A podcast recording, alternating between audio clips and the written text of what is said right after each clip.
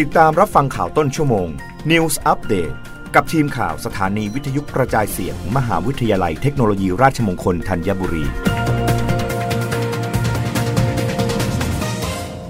รับฟังข่าวต้นชั่วโมง โดยทีมข่าววิทยุราชมงคลธัญบุรีค่ะปลัดกระทรวงแรงงานชี้แจงกรณีหญิงไทยที่ดูไบได้รับการช่วยเหลือแล้ว ยืนยันไม่ได้ถูกหลอกไปทำงาน แต่ประกอบอาชีพที่สมัครไปทำงานไม่เป็น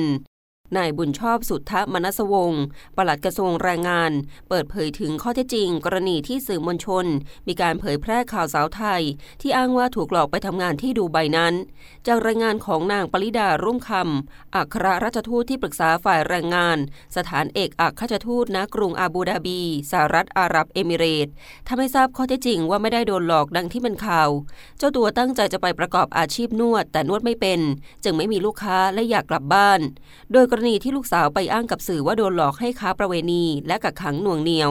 ขณะนี้ทางเจ้าหน้าที่ตำรวจและกระทรวงการต่างประเทศ ได้ไปนำตัวออกจากร้านดังกล่าวแล้ว ซึ่งร้านนวดนี้เป็นร้านที่ถูกต้องตามกฎหมาย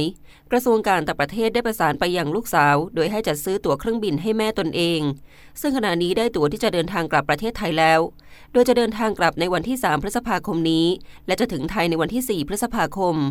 กระทรวงแรงงานขอแจ้งเตือนไปยังคนไทยที่จะเดินทางไปทำงานต่างประเทศ ขอให้ศึกษาข้อมูลจากหน่วยงานของกรมการจัดหางาน และไปด้วยวิธีที่ถูกต้องตามกฎหมาย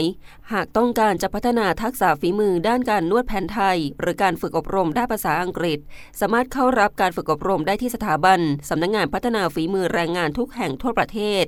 ทางนี้ไม่อยากให้เกิดกรณีดังกล่าวขึ้นอีก เพราะอาจจะส่งผลกระทบต่อชื่อเสียงของแรงงานไทย ที่นายจ้างในต่างประเทศให้การยอมรับ ในทักษะฝีมือของคนไทย รวมทั้งเพื่อไม่ให้กระทบต่อการรักษาฐานตลาดแรงงานเดิม และตลาดแรงงานใหม่ในดูไบอีกด้วย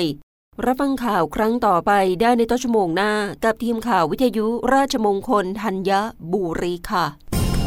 รับฟังข่าวต้นชั่วโมง News อัปเดตครั้งต่อไป กับทีมข่าวสถานีวิทยุกระจายเสียง มหาวิทยาลัยเทคโนโลยีราชมงคลธัญบุรี